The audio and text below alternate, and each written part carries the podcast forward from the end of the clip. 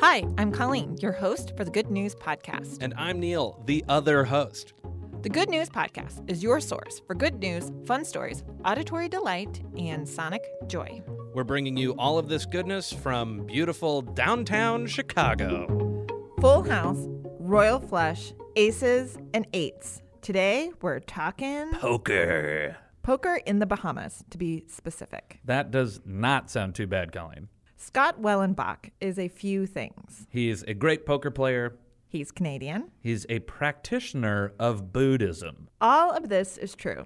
Scott is a Canadian Buddhist who recently came in third in a poker tournament in the Bahamas. Before you poo poo his third place finish, you should know that he ended up winning almost $700,000. So that's nothing to scoff at. And being a Buddhist, what do you think he spent that money on? Little Buddha statues Little Buddha statues. to surround your bed at night.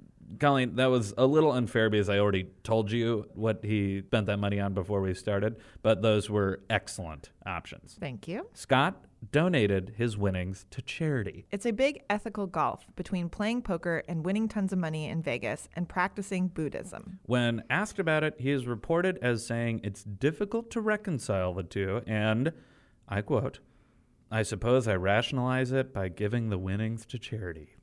He donates to Buddhist charities and to Oxfam and Doctors Without Borders. One thing he's definitely earned with his poker skills and his winnings an excellent nickname I approve of all of his uh, charities. Yeah, they're good. Yeah, I you never know who what charities folks are going to support. Whoa. So you think sometimes when we read a story about someone donating to charity, they're donating like family trust? Uh, I've got to think this guy wasn't doing too shabby to be in the Bahamas playing poker anyway. Yeah, yeah, yeah. Before this tournament, the most he's won was about like seventy thousand dollars. So he really cranked it up. He won ten times as much as he's previously won before. So for a personal best, that's pretty good. I wonder what Buddha Jedi mind tricks he was using. 'Cause- Meditation. I mean, of course, right? You're just Yeah. in a total Zen place and nobody can read you. Yeah, he says his commitment to meditation and the, the practice of it waxes and wanes. Mm-hmm. But when he's in a big poker tournament, he is locked in. Locked in meditation. Locked in. Do you know if he was wearing sunglasses or not?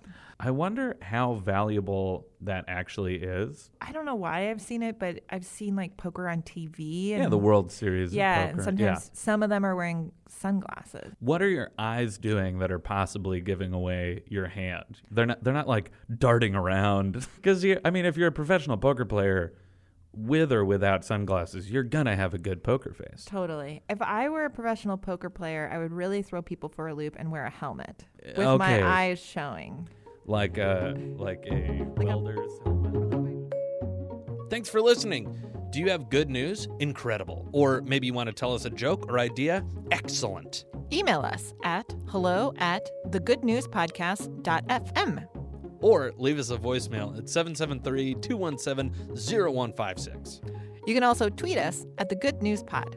And follow us on Instagram too. And if you love the Good News Podcast, think about supporting us on our Patreon page. Most of our music is by Poddington Bear.